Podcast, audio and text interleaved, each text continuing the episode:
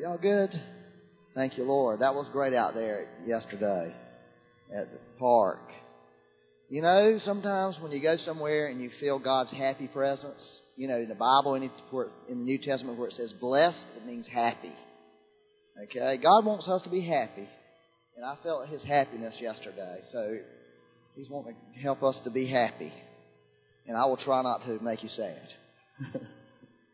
we would love to have preachers that made everybody happy, wouldn't we? Uh, you know, in the biblical sense of happy. All righty, let's see. Bill Davis, stand up. Bill Davis, who else in here who's got some sickness or something wrong with them? I want you to stand up. Come on, anybody else? You know, the Lord just wants us to hate disease.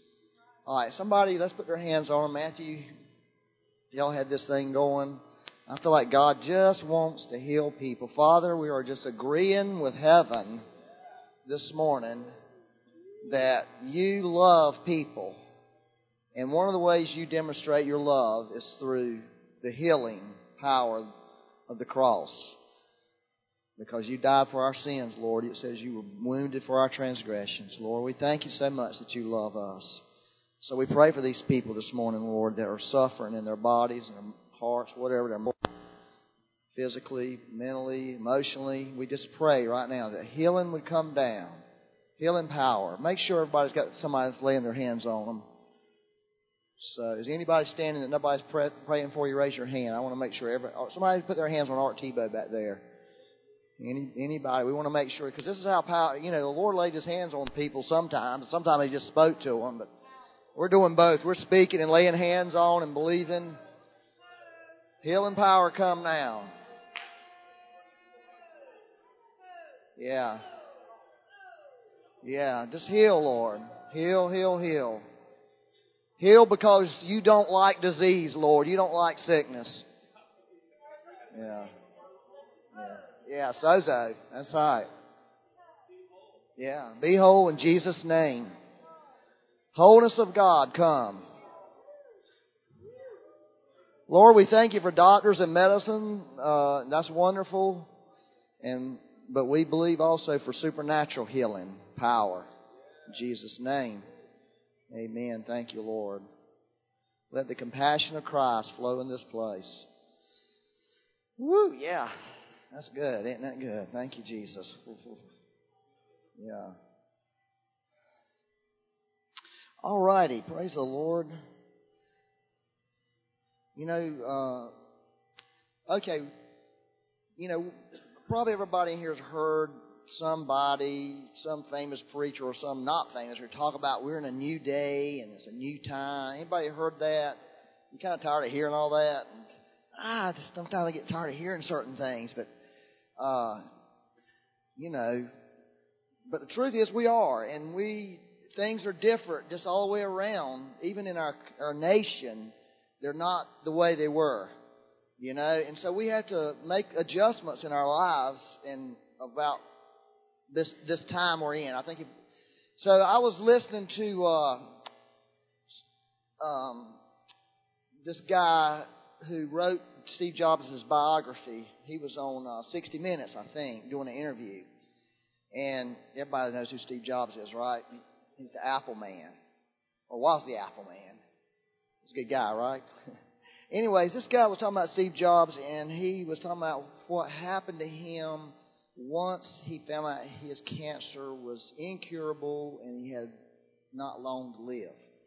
Uh, it said that Steve became much more focused, and he said some things like, you know, I can't travel the world anymore. You know, I've got to find, I got to focus my life on the two or three things that I can do. Okay, I've got to focus my life on two or three things I can do. There's a scripture, Psalm 90, verse 12, says, "Teach me the number of my days that I might gain a heart of wisdom." Moses says, Teach me the number of my days. And so Jobs found, you know, he got that revelation the hard way, that literally his life was cut short. Okay? But we don't have to get that revelation that, that way, right? We, okay? But God still wants us to number our days. God, I think we're in a time where God is calling people, you know, into focus. You know, what are you supposed to focus on? What are the two or three things in your life that you're supposed to be doing? Because you can't do everything. Uh, this could be like an old person's message, actually. You know, like old people do less things, but they do, you know, dial in tighter. And I think young people could dial in tighter, you know. But that's the thing in my heart that I've been really seeking the Lord about. In other words, Steve Jobs, what he determined the two or three things that he could do was a couple of really nice things. iPads, iPhones. That was that became the focus of his life is developing these products uh, and developing even even into the future, the next generations. And so that's that's gaining a heart of wisdom. And see, God really wants us to gain a heart of wisdom. He really is, is calling us in a time to focus. What, what is your focus? What are the, the few things that you should be putting your hands and putting your heart into? And so I've been thinking a lot, a lot in my life uh, recently, and a lot for the church. You know, is what what should be our focus? Okay, and I don't know. You you can the way I am is as I'm I'm, I tend to try to look for the for the concrete things that I can do, like an iPad or iPhone. That's very concrete. But I realized that God was not really speaking a whole lot to me about practical, concrete things. Was speaking a lot to me about spiritual things, of where my spiritual focus should be, and what I should pursue spiritually. And I believe as we pursue the spiritual part, the natural will just come, it'll naturally come out and it will be apparent that these are the things that we should put our hands to in a practical way. Amen. And so that's really, really where I believe we are in terms of you know all this talk about new seasons and new days and. And anyways, that was a great Marlon uh, message that Marlon had uh, last week. If, if y'all didn't hear it, he preached in the first service. I really uh, ask you to you can download that and get that message. I wanted to make sure I said that. Um, and also that message Bob Jones gave last week, if you weren't here, get that. That was the best Bob Jones message ever, anywhere ever, the entire time I've ever heard him preach. It was like, golly, I really actually understood what he was saying. I mean, I must something must be happening. I remember one time a friend of mine, I was telling a friend, hey man, Arthur Burt came by our house and preached a message. He said, well, how was it? I thought, man, he was great. I, I mean, it was awesome what he was saying. I was understanding everything he said. And he said, Byron, Arthur Burt ain't preached nothing that you ain't ever heard before. He ain't changed. You've changed. You know, I thought, oh, maybe that's right. Maybe the Lord's giving me, giving me something. But Bob's message really was very clear. All righty, let me just do this. Right, so the, I've really sought the Lord about our church, not only for myself, but our church. What, what should be our focus going forward? Okay? What should be our focus? What are the two or three things that we should focus on? And that's what I want to share with you. Um, and the first scripture I want to give you is in Matthew 6. Okay? No, don't. Ooh, Matthew 6.31. Okay? All right, this is in content. Now listen, I want you to really get this. This is the Sermon on the Mount. Oh, gosh. Let me give you the Sermon on the Amount. Okay? there needs to be a sermon on the amount. I need some money. I, am I'm, I'm taking a break here. I'm giving you another sermon. I, this is a commercial. I need some money. Okay? If you notice, we've did a few things, changed a few things in the church, like created this little room out here. What what our dream for this church is the Father's living room. Okay? That's the atmosphere. we're A living room, like God the Father's living. You come into His house, you sit down in His living room, because it's a place where he, you know, it's where you meet with the Father in his living room. There's a there's an atmosphere that we're going after. So we tried are trying to expand that on a practical level. Of course, you can't do it if you don't have it spiritual. But one, so that was the first thing. The second thing we want to do is make some uh, re- remodeling in here. Okay, and basically what we're going to do is we're going to sh- turn things. All right, we're going to turn the room and put the stage down there. That sounds pretty simple, doesn't it? Just really simple. Uh, it's so simple, it's, t- it's tiring simple. The problem is, it's going to cost, that this is just a high spot estimate, $50,000 to do that. Well, don't look at me like I'm crazy, okay? I mean, I didn't come up with those numbers. But those may, it may be a little high, okay? But we need $50,000 to do this. Now, I'm to, y'all looking at me like, man. Yeah, like what? I'm asking you to give me that fifty thousand dollars to do that. I'm just cutting right to the chase. I need the fifty thousand. I need you to give it to me. Okay? You don't have to give it all to me today. I'll take half of it today. from one dollar to fifty thousand dollars, whatever you want to do. That anything from one dollar to fifty thousand, you can contribute to it. I'm going to give you. We'll have a little slideshow next week to show you what we're going to do. But you know, just just I'm not going to get into details. Huh? Well, one thing, the sound system costs twenty five thousand dollars. Our sound system is old; it's starting to break. There's things are not working on it anymore. And so we've got a, a high spot asthma, a, a good sound system that will last a long time. That's half the money right there. So that should tell you everything. Yeah. Let me tell you this. We felt like the Lord wanted us to do that, what we did. What we did so far cost $4,000. We didn't have the $4,000. The Lord gave us $4,000 to do that. That gave me faith to believe that God could I mean, because you know, four four grand, fifty grand, a million grand, that's nothing to God, right? It's all the same. It might be something to us now. I mean, it's all something to me, but I'm. Yeah. You know, we can expand the seating, and God's got some special things in front of us. He really does. Some special things. I really know. So it's not just that we're trying to serve ourselves. It's really something, there's something coming. Okay? But, all right, now, now that I've messed you up and you're all mad about the 50000 you know, you'll be all right, though. Trust me, you're going to be all right. You know, it's just money, right? Anyways, therefore, there, uh, see, therefore, do not worry. Don't worry about that 50000 Just give it. all right, so therefore, do not worry. What saying, What shall we eat, or what shall we drink, or what shall we wear? See, those are the, those are the basic things of life that, that everybody has to have. Everybody, you know, that's a, a basic concern of all of us. And Jesus is telling us, and remember, this is Jesus' heart. This is the way Jesus lived his life. He's revealing, this is, this is the way I live. This is the way I think. This is what this Sermon on the Mount is all about. It's not some kind of rule to follow. It's a heart. It's, the, it's God the Father. He's saying, This is how I lived my life when I was on this earth. This is how I thought. This is how I approached things. I didn't worry. Okay? For all these things, the Gentiles or the world seek. For your heavenly Father knows that you need all these things. Your heavenly so it's a real thing that of trust that Jesus was talking about here. That that we really have to know that we have a Father and that we've got to trust this Father that He knows our needs. Okay?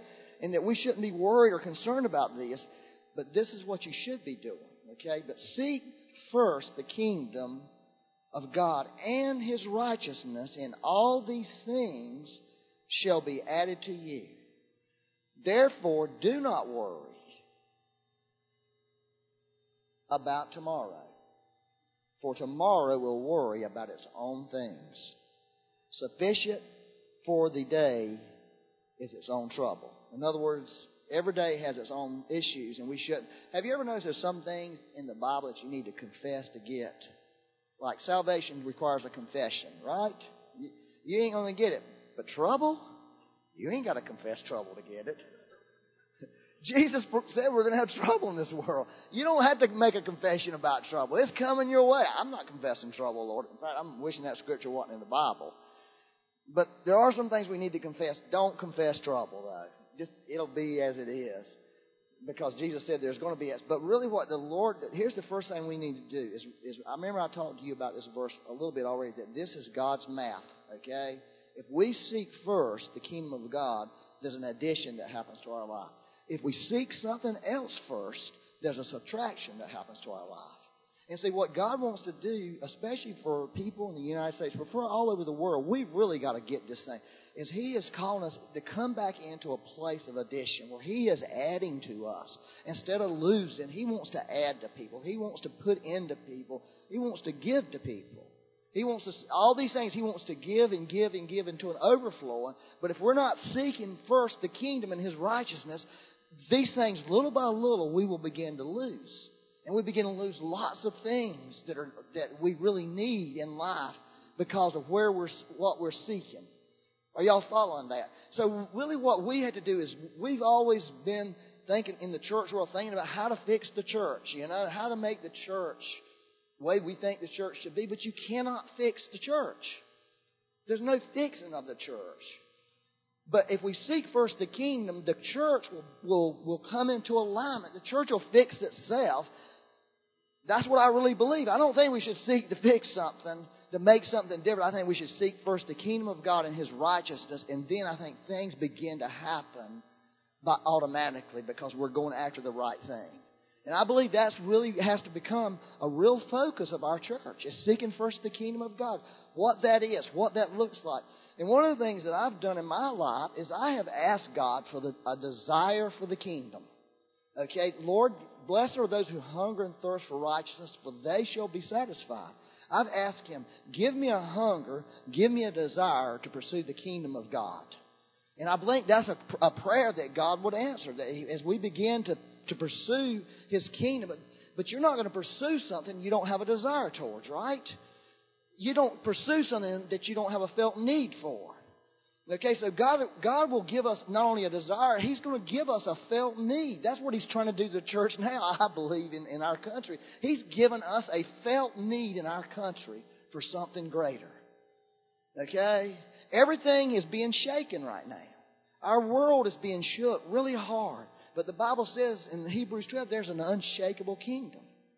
Okay, and so God is really wanting us to see all this is shaken, but I have something unshakable. And that's the thing that He wants us to grab hold of. And I believe part of the shaking that God has allowed to come on our country is really a blessing in disguise, or it can be a blessing in disguise, if we will, will lay hold of the unshakable. And, and the unshakable will become the great priority of our life and that we would seek that first. Are y'all, are y'all tracking with this? So that's, that's the first thing that I believe the Lord really wants us to, to really go after is seeking first the kingdom of God in our lives. Amen? Isn't that good? That's an awesome, really, duh, revelation. Like, duh, well, of course you're supposed to do that. It's right there in the Bible. All right, the second thing is, this is the second thing that we're going to go after is the manifest presence of the Lord. Okay, the, the glorious manifest presence of the Lord. Okay, now this is really, I believe this is in the future, in the days ahead, is going to be the make or break for a lot of churches. Okay, I believe that. Now, it, we would think that's a dumb thing that would be a make or break. But this presence, when the presence, the glorious presence of God come, there's going to be an offense that's going to come with that. Because God doesn't operate on, on, on a mind level. He operates on a heart level. And he and, and this presence, this manifest, glorious manifest presence that he's going to release could be very offensive to us at first. It really could throw us at first. Yet we have to submit ourselves. If we begin to submit ourselves to this, I'm talking. I'm not talking about a, seeing this glorious presence with the eyes of your heart. I'm talking about where people visibly can see the presence of God. And well, I know that could be controversial for some people, but it's not for us, right? We, we believe in that. Uh, visibly see it, vis- visibly touch it, visibly feel it. Okay? And I believe that's really one thing that God really wants to release. I'm going to read John. Are y'all okay? Uh, John 14 to you, a couple verses out of John 14.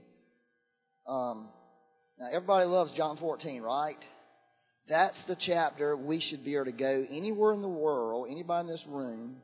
If you've been in this church, you should be able to go. If you didn't have anything to preach, you could go and preach from this chapter because this is the Father's heart chapter. John 14 is all about His heart. The whole chapter is. And one of these days, we may try to go through the go go through it, but uh, I'm going to read verse 23 first, and then I'm going to read verse 21. Okay, because verse 23 really gives you some just sort of gives the foundation for verse 21. For some reason, it's the way he said it seemed backwards, but anyways, he does things backwards, right? Jesus answered and said to him, If anyone loves me, he will keep my word. If anyone loves me, he will keep my word, right? Now, how do we love God? How do we love God? Because he first loved us. So, this thing about getting in a position of always receiving love you, you can, we will never get away from that. That's the, that is it for the rest of the time. Is we can never get to a place where we think we've been loved enough. We can never get to a place where that's not an important thing. That we just get in a continual position to continually be loved on, right? Because everybody needs to be loved on constantly. Somebody was just telling me about this stuff uh, that happens when you touch people, like a man and a woman touch each other. There's a chemical that's released in their body. Okay, this is a fact, scientific fact. I forgot what they call it, but something like that. Yeah, something important. It's some kind of important thing that your body needs to be healthy. And you know, when so when you touch a person in a loving embrace, I found out that women need it more than men. Okay? They really do. But men need it also, right, men? You know that. You, if you're lying, you're lying, you're lying if you say you don't. How many men in this room, all right, let's just get going. How many times do you feel like, man, I just would, would really like for my wife just to touch me and hold me and embrace me? Does any of you boys ever think, doggone right? You know why? Because there's something in you that needs that to be a healthy person. Okay? And that's, that's love. That's, that's the, and that's what we need constantly. You know, you, um, a guy may not need, in the natural, may not need that as much as a woman does, but a guy still needs it. And spiritually, we all need that constantly. We need this thing that happens to us spiritually when we feel the Father loving us. And so that's really good. And then we will keep His word because it's not because out of a duty, it's not because of, it's because there's a man will do a lot for the person he desires. Right? My son started taking a shower when he got married. Because his wife said, I want you to take a shower. He didn't take showers for a long time. I couldn't understand why they're still taking a shower, man. You know, I don't know why kids do stuff, but that was not a big thing when I was growing up. You know, when I was a teen, we took showers. You know, but for some reason, a lot of kids weren't taking showers for a while. And it's like, well, yeah, but it wasn't trying. Yeah, clean hippies. So we do things for the person we care about, that we love. Not because it's something we had to do, because we desire them, we desire their presence. And so I think that's really going to be a key that for we do. And then it says, "My Father will love, will love him." In other words, my Father will continue. It's a, he will continue to release His love, and we will come and make our home with Him. You see, that's what we talk about the Father's living room. It's a home, it's a place where God is living and God is settled and God is there. And that's what the Father wants to do. Well, so that's really, and then in verse 21, I'm going backwards.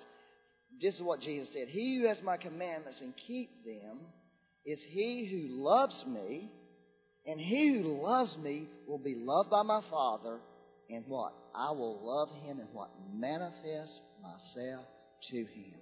I will. Man- you see, that's where God wants to bring us. This He's talking when it says manifest, it means to reveal, and that can come in lots of ways. But in the end time, there's a there's many biblical promises of a greater revealing, a greater glory, a greater manifestation of God in the earth. Right now, this is this is absolutely essential for us. Moses said, "This is what Moses said." Okay, in the Old Testament, when the Lord was sending, him, He said, "I'm sending you an angel." You know how glorious angels are? I'll tell you how glorious. There's two times in the Book of Revelation. John the apostle, at that time, was probably the most powerful, mature, godly saint walking on the entire earth. Two times he tried to worship angels.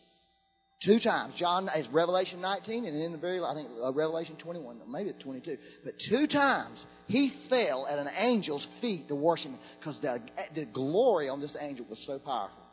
That's telling you something, right, about how glorious these angels are. These are very powerful angels, obviously. Okay? That's how powerful they were. But here's what Moses said The Lord's going to send you, and the Lord said, I'm going to send an angel. And this is what Moses said Forget it. I'm not going. You see, that's really what the heart of the church has to come to is, is what we're saying. Lord, if, if, God, if the glory of God is not in the church, why do church? Right? If, if we have this access, that we have to have that kind of heart, that that's the thing that we've got to go after. We have to say, we want this manifest presence of God. Otherwise, we're going to be like Moses. You know what, Lord? This is not sort of not worth it, really, because don't just send an angel. We're looking for something much greater than angels is a manifestation of God Himself in the church. And that's really what we had to go. I believe, I honestly believe that's going to be a make or break thing for a lot of churches down the road, is that one thing. And I think a lot of churches won't be churches over it. Because the Lord said He'd remove, remove the candlestick. Anyways, we got we don't have to worry about that, do we? Uh, let's look at Psalm 27. Are y'all all right? Oh, Lord, the Lord's so good at me. Anyway, Psalm 27. Uh, this is powerful right here. This is King David. Um, hey, listen to this while you're looking for that scripture, like you're looking for it. It's up there on the door. okay. Boaz's mom, all right, this is it. Rahab, the prostitute in the Old Testament. Her son was named Boaz. Okay? That's what her son was. She was a prostitute. Boaz married a woman named Ruth who was from another country that a Moabite, which, which the Bible says a Moabite, no Moabite has an inheritance in the Lord. So she marries Boaz. Okay, they have a child. This child's name is, this is so powerful. This child was named Obed, okay? And this child had a son. His name was Jesse. You know who Obed was? Was King David's granddaddy. Isn't that powerful? King David's great grandma was an ex prostitute, Rahab. Isn't that powerful? Know, the Lord really wants, He wants us to see something about Himself. Huh? He wants us to get it. I'll tell you about the prostitute in a little while. Okay? Anyways, here's David. This is David. We all know this verse. One thing I have desired of the Lord, that I will seek, that I may dwell in the house of the Lord all the days of my life. Isn't that powerful? That was what he was seeking after. To behold the beauty of the Lord and to inquire in his temple. See, that's a desire. That's a desire we, you and I really need to ask God, Lord, we need that desire in us. We really do need it. We don't need to say we're going to do that. We need the desire. Because the desire motivates you to do that. You see what I'm, so we got to ask God for this desire. Lord, give me that desire that that's the one thing that I'm going to go after. I don't want to just say I'm going to go after it. I don't want to just read the Bible about it. I want to do it, Lord. That's what I want to do. I want to seek Lord. And now listen to this, and it gets better.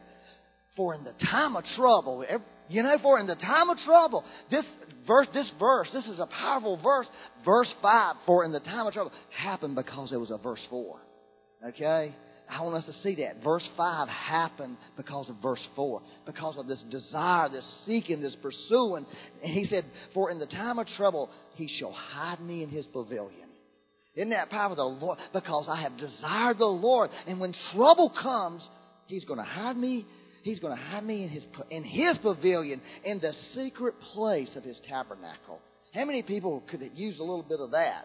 You know, and the, he shall hide me and he shall set me high upon a rock. That rock is the unmovable kingdom, the unshakable kingdom. He's going to set me there. I'll be established there. Everything be falling apart around me, but that's where I'm going to be because one thing I desired, I really desired something.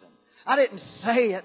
I desired it. I desired it. I didn't talk about it. I didn't read a verse about it. I desired it. I desired it. There's a big difference.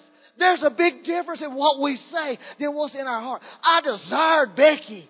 I desired her. And you know what? Because I had a real desire. Oh, I didn't think she was just an attractive woman. I desired her and I pursued her. I did something because I did was a desire in me. God wants to put a desire in us to go after that one thing where we can really say, Lord, forget the angels.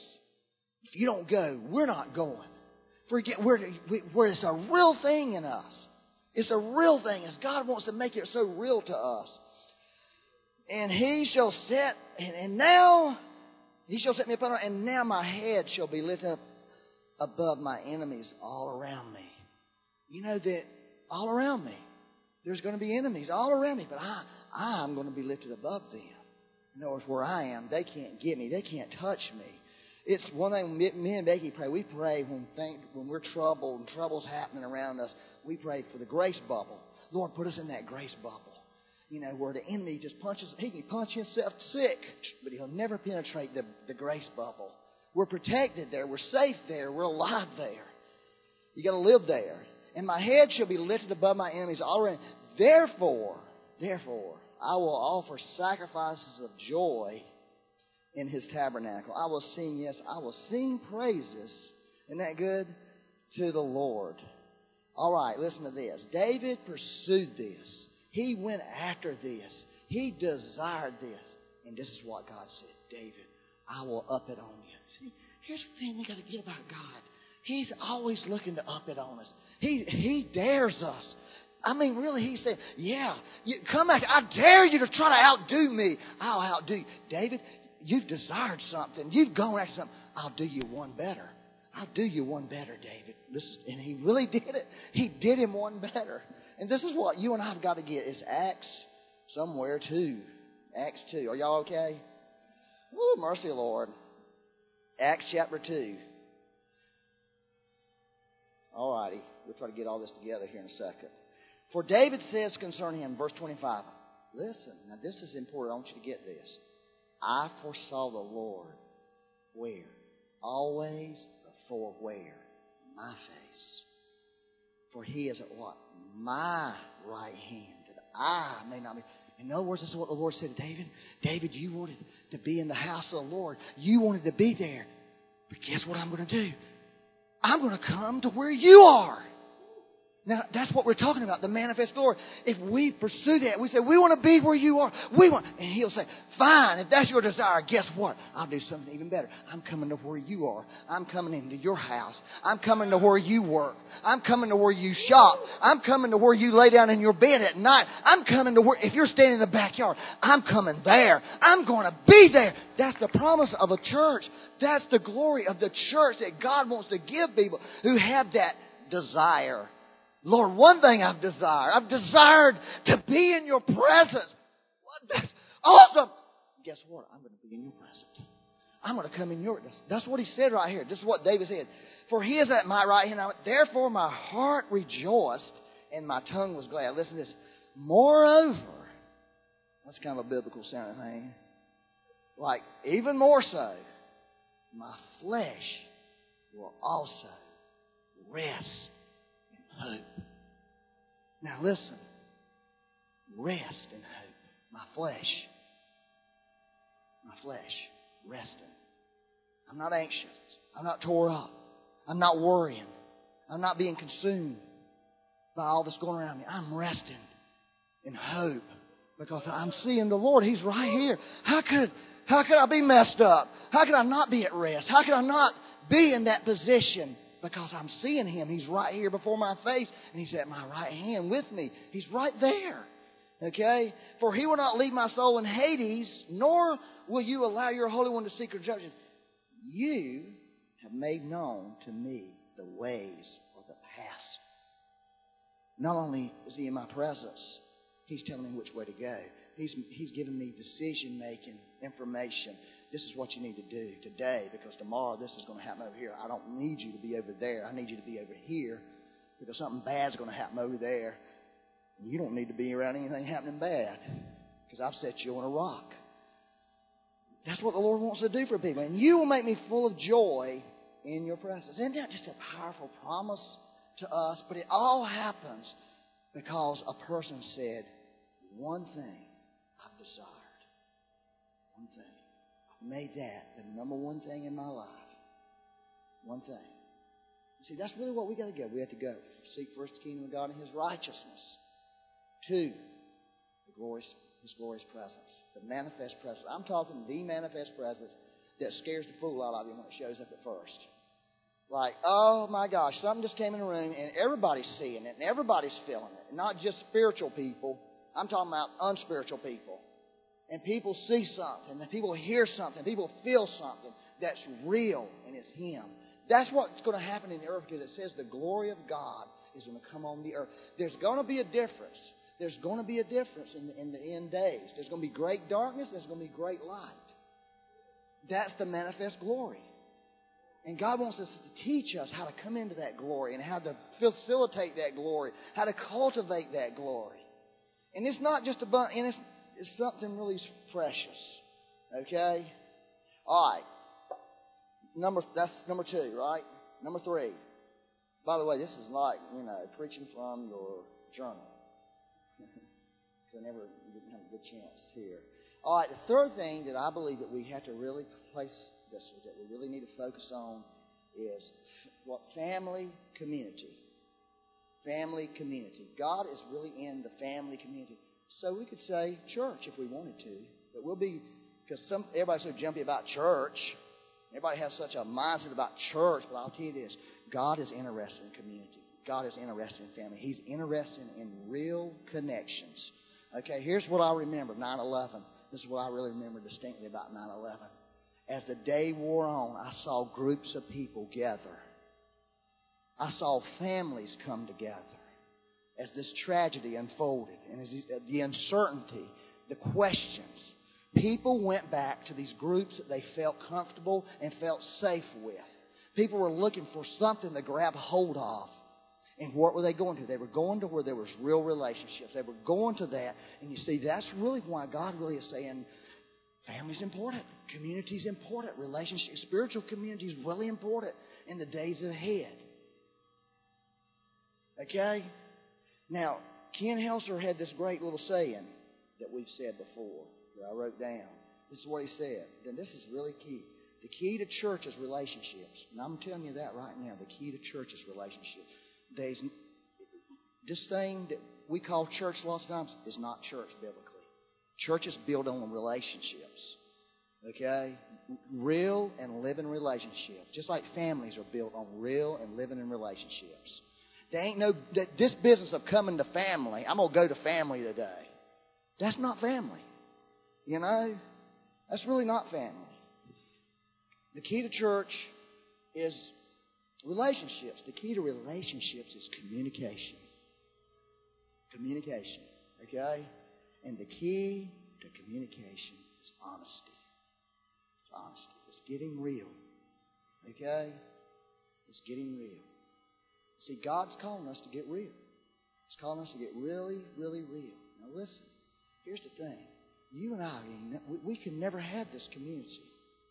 This, I'm talking true spiritual community. You can't have it here if you don't have it with Him. Okay, it, it, it's, it's not real. People, here's what here's what I've been doing. Okay, this this is what I this is what I want for my life. Is I want something real with God. Okay? I won't. I, how many people in here are charter religion? How many, how many people like going through the motions? How many people like getting up in the morning? I'm going to go through the motions. I'm going to read the Bible today because I'm supposed to. So I got to get my duty done. Let me read my 10 verses. Or let me read my chapter. Let me spend my 30 minutes or three hours, whatever you do, praying because that's what I'm supposed to do. See, so many people get caught in that trap and one day you wake up and you have no, oh, let me go. I'm supposed to be praying in tongues an hour every day. So I'm going to, I'm to pray in tongues for my hour today. I'm going to get my job. I'm going to get it done so I can get on. Well, you know what I'm talking about? I mean, does anybody know what I'm, am I the only people, person in here that falls prey to, to that kind of stuff? It's religion. It's, it's the leaven of the Pharisees that, that's in us that God wants, that God wants to get out of us. Okay, so this is what I did with the Lord. I told the Lord, you know what, Lord, I'm tired of that. I'm going to do something different. Okay, here, you know what, Lord, you can have the Bible if you want the Bible. Take the Bible. I took my Bible and threw it. Here, here's my journal, Lord. I love to write scriptures down and write write notes to God in my journal. You know, I write a scripture and then I write this line, Dear Father.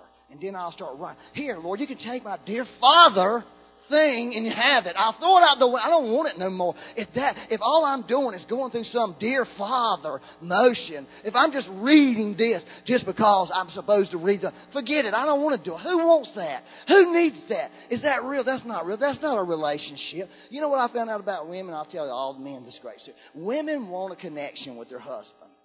Okay? And here's the what men men do stupid things. Well, I better go I'm, I'm, not, I'm not playing golf just to be with you. Oh, you're not playing golf just to be with me. Like, that means something to me. I don't want to hear I'm not playing golf. Because really, you'd rather be playing golf than being with me. What I want is I want you to really want to be with me so much that you could just throw everything aside. And but men to give their little secrets away because I know I've got to be with her or she'll be unhappy and ain't no woman want that. you know. See, that's not real relationship. That's, that's not real relationship. God doesn't want us reading the Bible because we're supposed to read the Bible. God wants a relationship. He don't want us praying to Him, praying, doing our praying in tongues. Uh, well, I'm gonna go soak an hour now. Oh gosh, you know, what time is it? How long is this, man? God, eight minutes have went by. Please hurry up. So I can get on my life, Lord. Although I think I'm supposed to do this because this is spiritual. That ain't, that ain't real. We need to get rid of all that stuff. Just throw it all away. Now listen, I'm a big believer in reading the Bible. I love reading the Bible. Okay? I bought me a new journal. Okay? I thought, you know, I'm going to buy me a new journal. Okay? This is what I'm doing. So I went out looking for journals. And I found one. I thought, hey, I like this journal. Okay? Because it has something written on the front of it. It's called thoughts. Okay? It's because I'm going to get me some new thoughts, Lord. Because I'm tired of the thoughts I've had. I'm sick of my old thoughts. I'm sick of going through the motions. I want something real. Lord, I want something real. I want something real. I'm tired of all this other stuff. I'm not going to do the other stuff. I want something that's real. If I'm going to do a journal, it's going to be real. It ain't going to be because that's the what you're supposed to do these days. I'm not going to do church just because that's the way you're supposed to do it. I want something real out of this deal, or I'm not doing it. And God's calling us into that now because He's calling us into real relationship with Him. He's calling us into honesty with Him. See, I don't need to start being honest with Matthew Bollinger about my about our relationship until I can get real gut level honest with God about my relationship with Him. And when I get honest with God, then I can start being honest with everybody else. Because then it doesn't matter because I'm living an honest life. And that's how you have a relationship. That's how you have communication, is you get honest. And I think God's calling people to get honest with Him right now about your life, about your relationship with Him, about what's really going on in your relationship with Him. That's why I said, Lord, I, am going to be honest with you, Lord. I, I love that scripture in Psalm 27. I, I love that seek first the King. But honestly, I don't have that desire to do that. I need you to do something in me. I need you to impart a desire in me to do that. That's getting honest.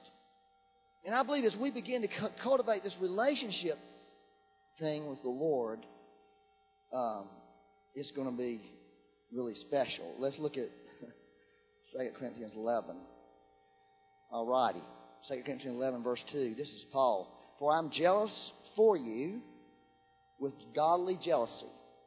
For I have betrothed you to one husband that I may present you as a chaste virgin to Christ. That's pretty good, isn't it? But I fear. Okay, I just noticed that this morning. I read that, but I fear. I thought, wait a minute now, hold on just a minute here. But I fear. Good, come on. This is Paul the Apostle. What are you, what are you doing fearing? Don't we believe in not fearing anything? I mean, really? Do we believe in that? How many people in here believe that? I'm not supposed to have fear in my life. I believe that. I don't believe in fear. Don't we think fear is the devil's faith? Right? Aren't we against fear? God hasn't given us a spirit of fear. But love, power, and a sound Paul was saying, I fear. Well, I've looked it up between the services. Figured out maybe that's just a bad translation there. You know, maybe it's not a theological dilemma. And I discovered something. It's a theological dilemma. It's a mystery. I don't know. He shouldn't be fearing as far as I'm concerned. That goes against my belief system. I haven't figured it out yet. I'm just throwing it out there so you, you might figure it out.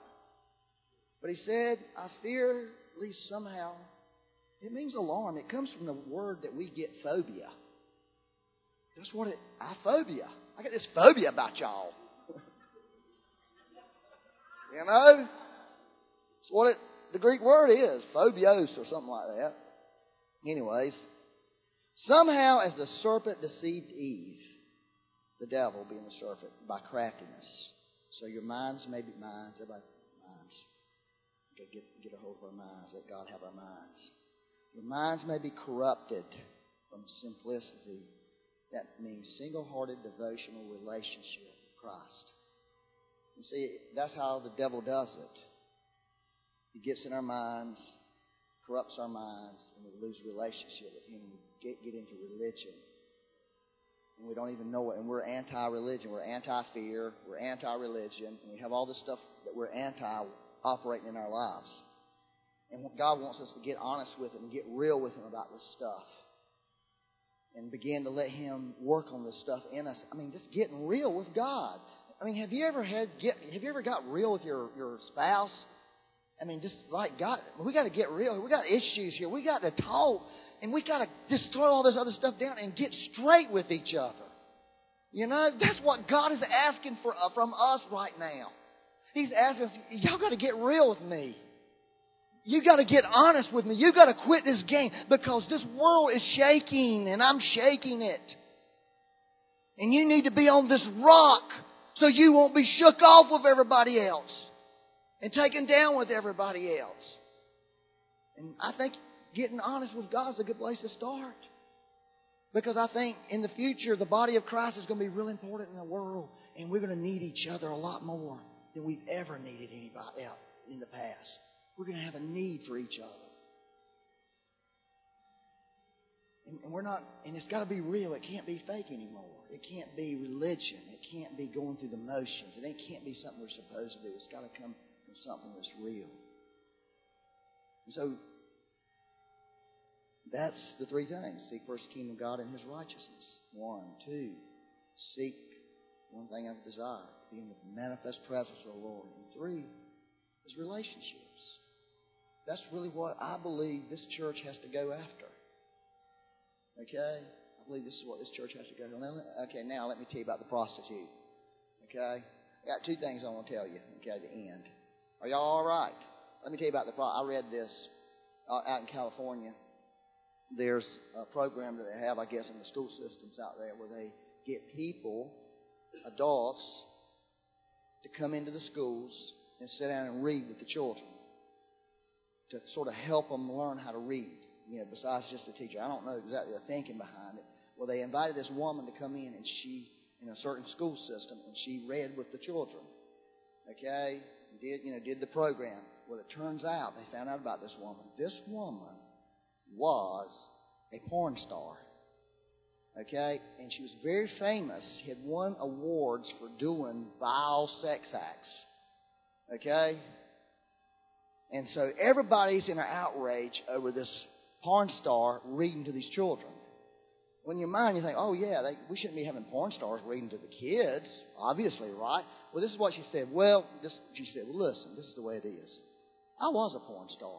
I quit doing that two years ago. Okay, I'm not a porn star. She said, I don't care what anybody says about me, but what I did doesn't define who I am now. Okay? I was in there trying to help those kids.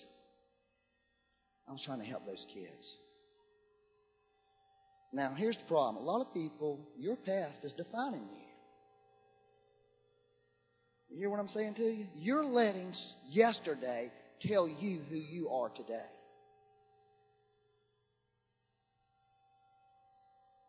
And I thought, when I read that, I'm thinking, yeehaw, bring the ex porn stars on. You know, because that woman had more guts and more revelation than most Christians have.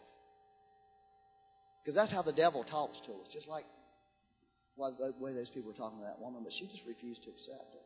She refused to accept what her mistakes, her issues, what she did wrong in her past. She refused to let that define who she was at this moment. As far as she was concerned, she had every right to speak to those children.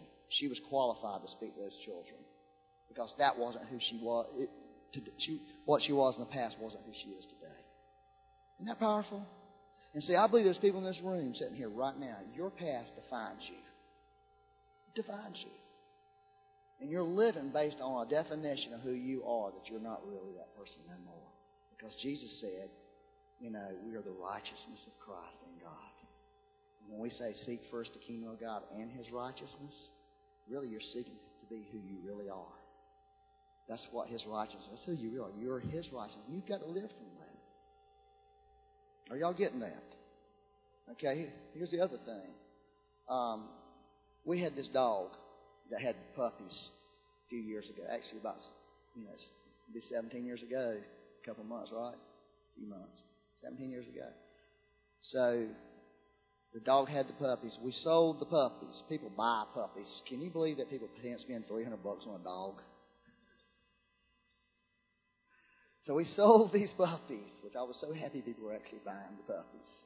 You know, they bought all the puppies except one puppy. Okay? So we had this one puppy. And I knew this was going to happen. I knew it. I knew it. I knew it. I could feel it coming that day when the last puppy that sold, as they were driving off, I saw this person walking to me on the porch crying about this puppy. What about this puppy? I want this puppy. Okay? And I said, You want the puppy that nobody wants. You want the puppy that nobody wants. And that puppy died yesterday, by the way. Okay? That puppy turned out to be a great gift from God to us. Okay? It was a pet. But this is the thing the Lord showed me about the puppy. Okay? You see, that puppy was a special puppy. God saved that puppy for Becky. That's why nobody wanted the puppy. And see, this is what you and I need to see about ourselves. A lot of people in this room feel rejected. They don't feel like you measure up. It's really, you got to get this. You got to get this. If you don't get this, I'm telling you, if you don't get this, you've missed the whole, you've missed the essence of Christianity. Okay? This is really the truth. This is what nobody, it's so hard for us to get this. God, you're like that puppy. Nobody wanted you.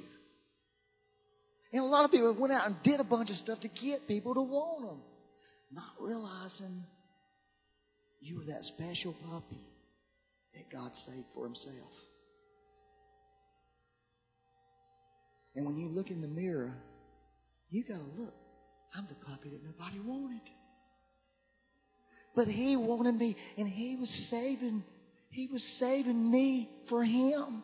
In all these years, I, didn't, I felt rejected. I felt I didn't feel good enough. I felt like I didn't measure up. But the real truth was, he was saving me for him.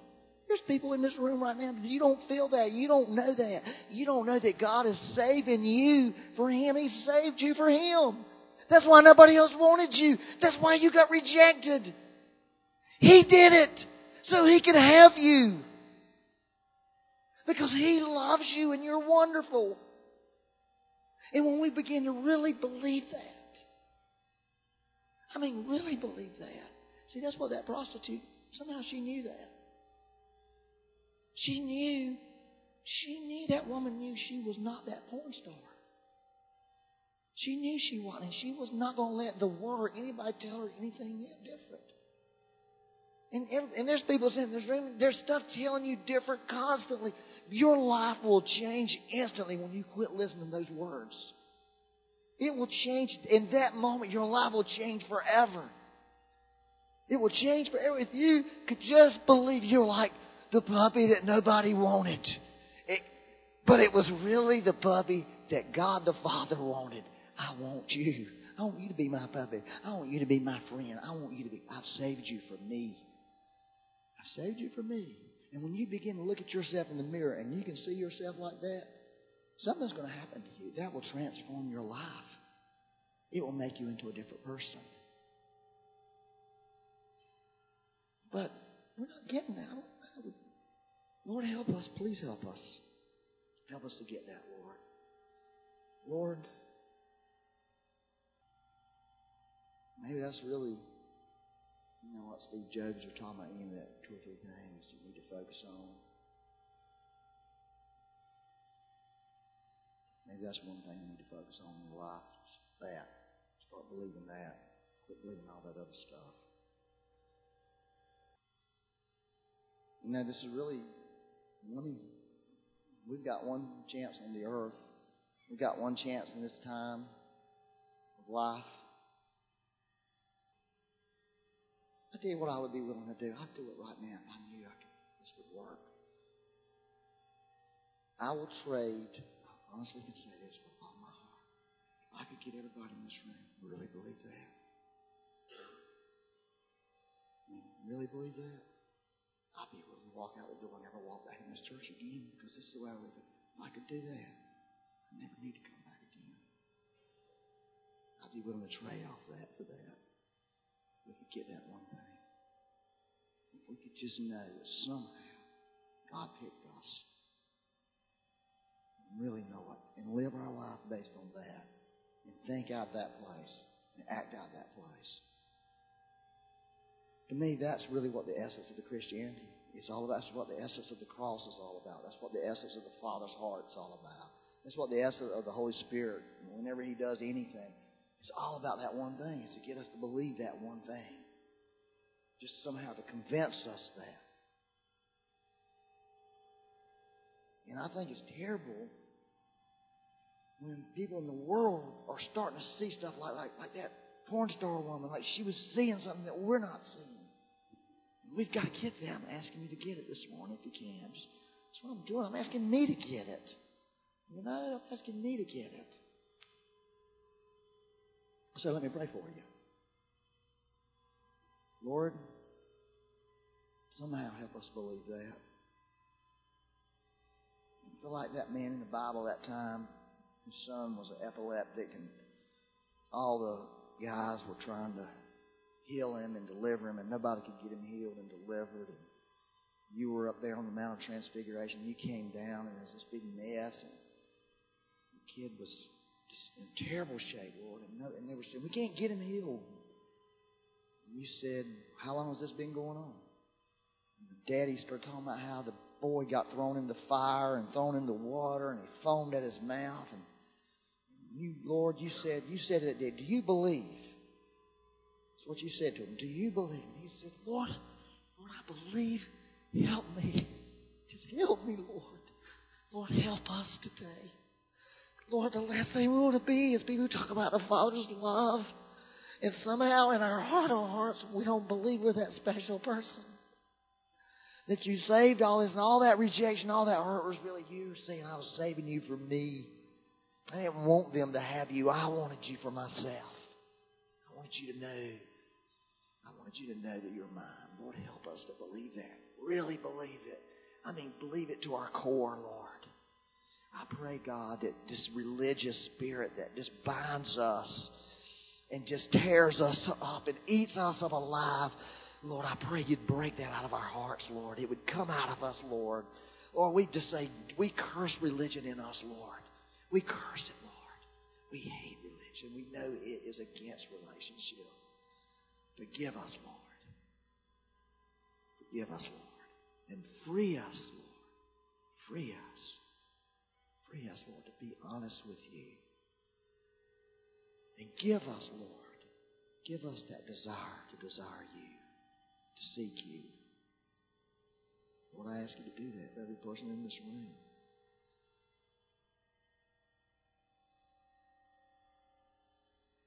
Just work on our hearts right now. Just work on our hearts. Mean, I think that's what the Lord wants. to. Let's just take a moment and let Jesus work on your heart. Just let Him work on your heart.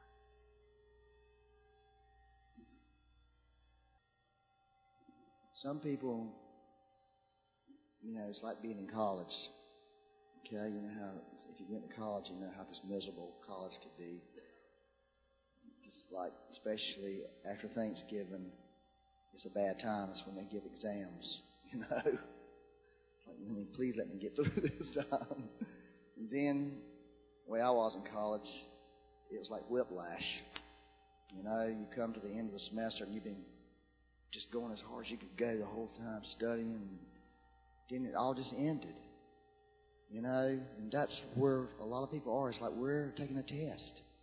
You know, some of you, this is the truth, some of you, it's the last test. It's, it's graduation time after this.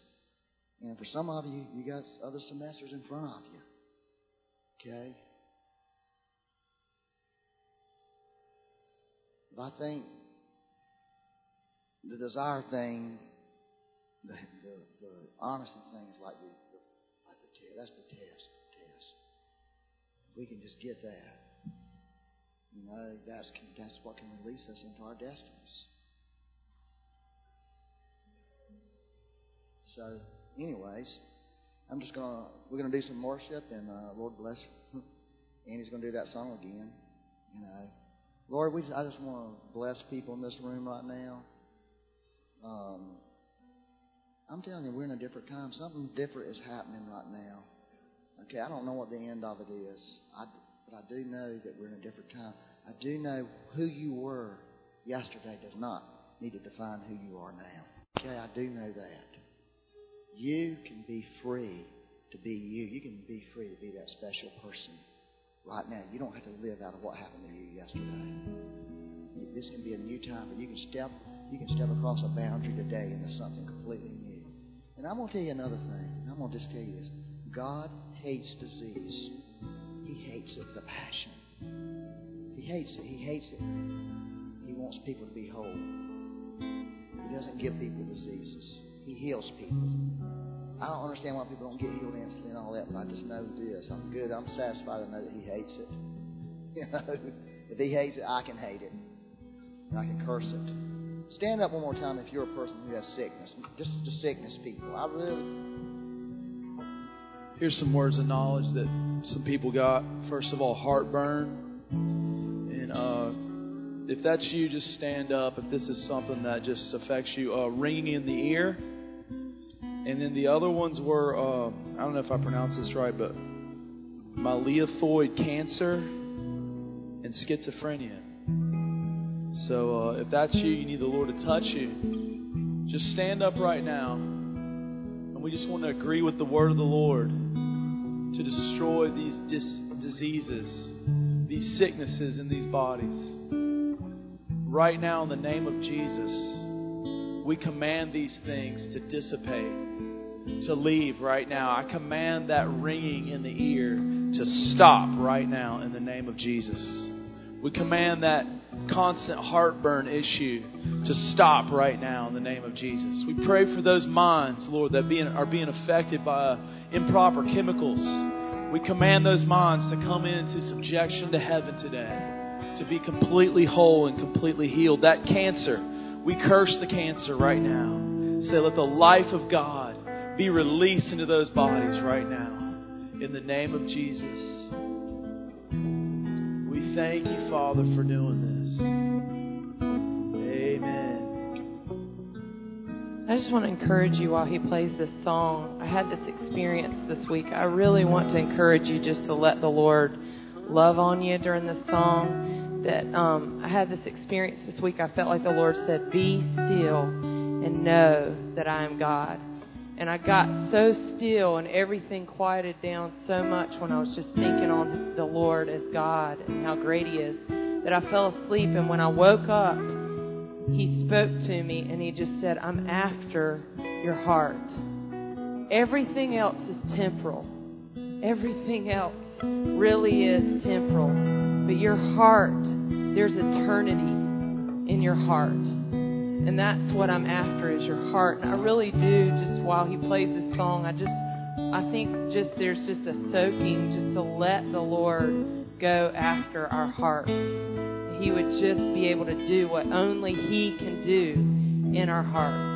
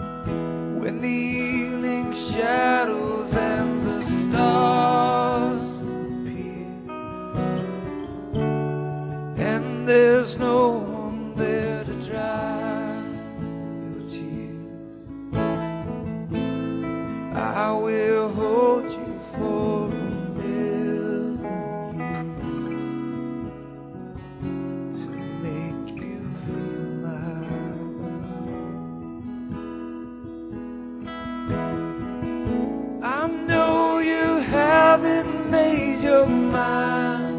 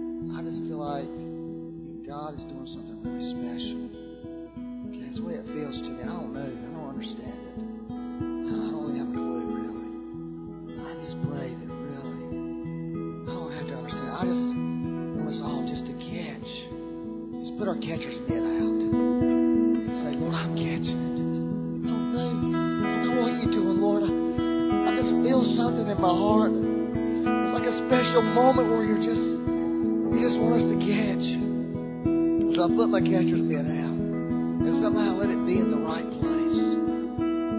I pray that for everybody that we catch this. Whatever this is,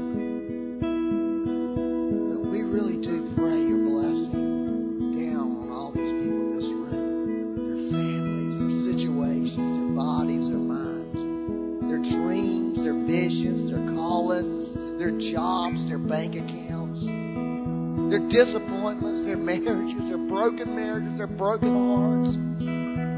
Lord, we just call you down into it, Lord. We call you down into it, Lord. And I pray that we all really could know your love in a deeper way. In a deeper way. In a deeper way.